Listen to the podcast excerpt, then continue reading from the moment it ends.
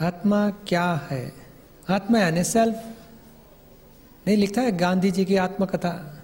तो आत्मा की कथा नहीं लिखी हो? सेल्फ को जो अनुभव हुआ, वो लिखा है। तो मूल सेल्फ है, उसको ही आत्मा बोला जाता है। अभी हम रहते हैं कि मैं ही विजय सिंह हो रिलेटिव सेल्फ में रहते हो। रियल सेल्फ क्या है? वही आत्मा है, वही खुद है। आत्मा यानी सेल्फ आत्म साक्षात्कार यानी सेल्फ रियलाइजेशन समझ में आया? आप क्या बोलते हो? मैं शुद्धात्मा हूँ बोलते हो कि मैं विजय सिंह बोलते हो? नहीं पहले तो विजय सिंह बोलता था। हाँ तो वो आत्मा रिलेटिव में बैठ गया था अभी। अभी रियल का रियलाइजेशन हुआ तो आपको जागृति आ गई। मैं शुद्ध आत्मा हूँ। उसी को ही आत्मा साक्षात्कार बोला जाता है उसी को ही सेल्फ रियलाइजेशन बोलना जाता कि मैं खुद कौन हूँ? उसकी जागृति में रहना उसी को ही आत्मा का अनुभव बोला जाएगा। आत्मा यानी खुद कौन है उसका अनुभव करना। और बाद में आगे बात है जैसे, नहीं, ये बेंगल की बात की अभी तो एक, समझो लो ज़िंदा है बेंगल तो बोले कि मैं बेंगल हूँ बेंगल हूँ बेंगल हूँ, पर सचमुच बेंगल है कि सचमुच सोना है? वो खुद तो सोना ही है।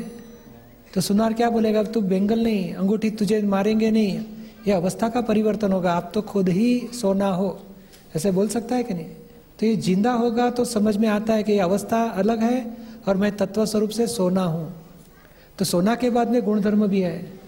पीला है, चमकीला है वेट है, उसकी डेंसिटी है। ऐसे आत्मा के भी गुण धर्म है। अनंत ज्ञान, अनंत दर्शन, अनंत सुख, अनंत शक्ति, अविनाशी अव्याभात स्वरूप। तो बहुत प्रकार, अनंत प्रकार के गुण है। पर सबसे पहले ये गलती यहाँ हो जाती है। मैं ही अवस्था रूप मानते हो। तो फ़र्स्ट वो गलती टूट जाती है और राइट बिलीफ सेट हो गई।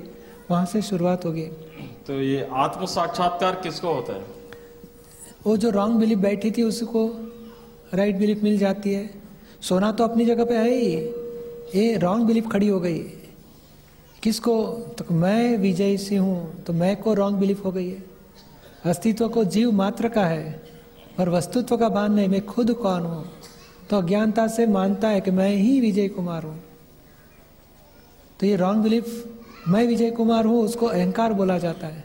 तो अहंकार को सब खुद ही रॉन्ग बिलीफ बैठ गई है। तो उसकी रॉन्ग बिलीफ छुड़ा देते हैं, उसकी को ही राइट बिलीफ मिलती है कि मैं खुद ही शुद्ध आत्मा हूँ। मूल आत्मा तो अपनी जगह पे शुद्ध ही है। ये अहंकार बड़े बीच में खड़ा हो गया अज्ञानता से। तो अज्ञानता उसकी चले जाती है, उसको ज्ञान शुरू होता है। और बाद में धीरे धीरे केवल ज्ञान तक पहुंचेगा तो मूल आत्मा में अभेद हो जाएगा।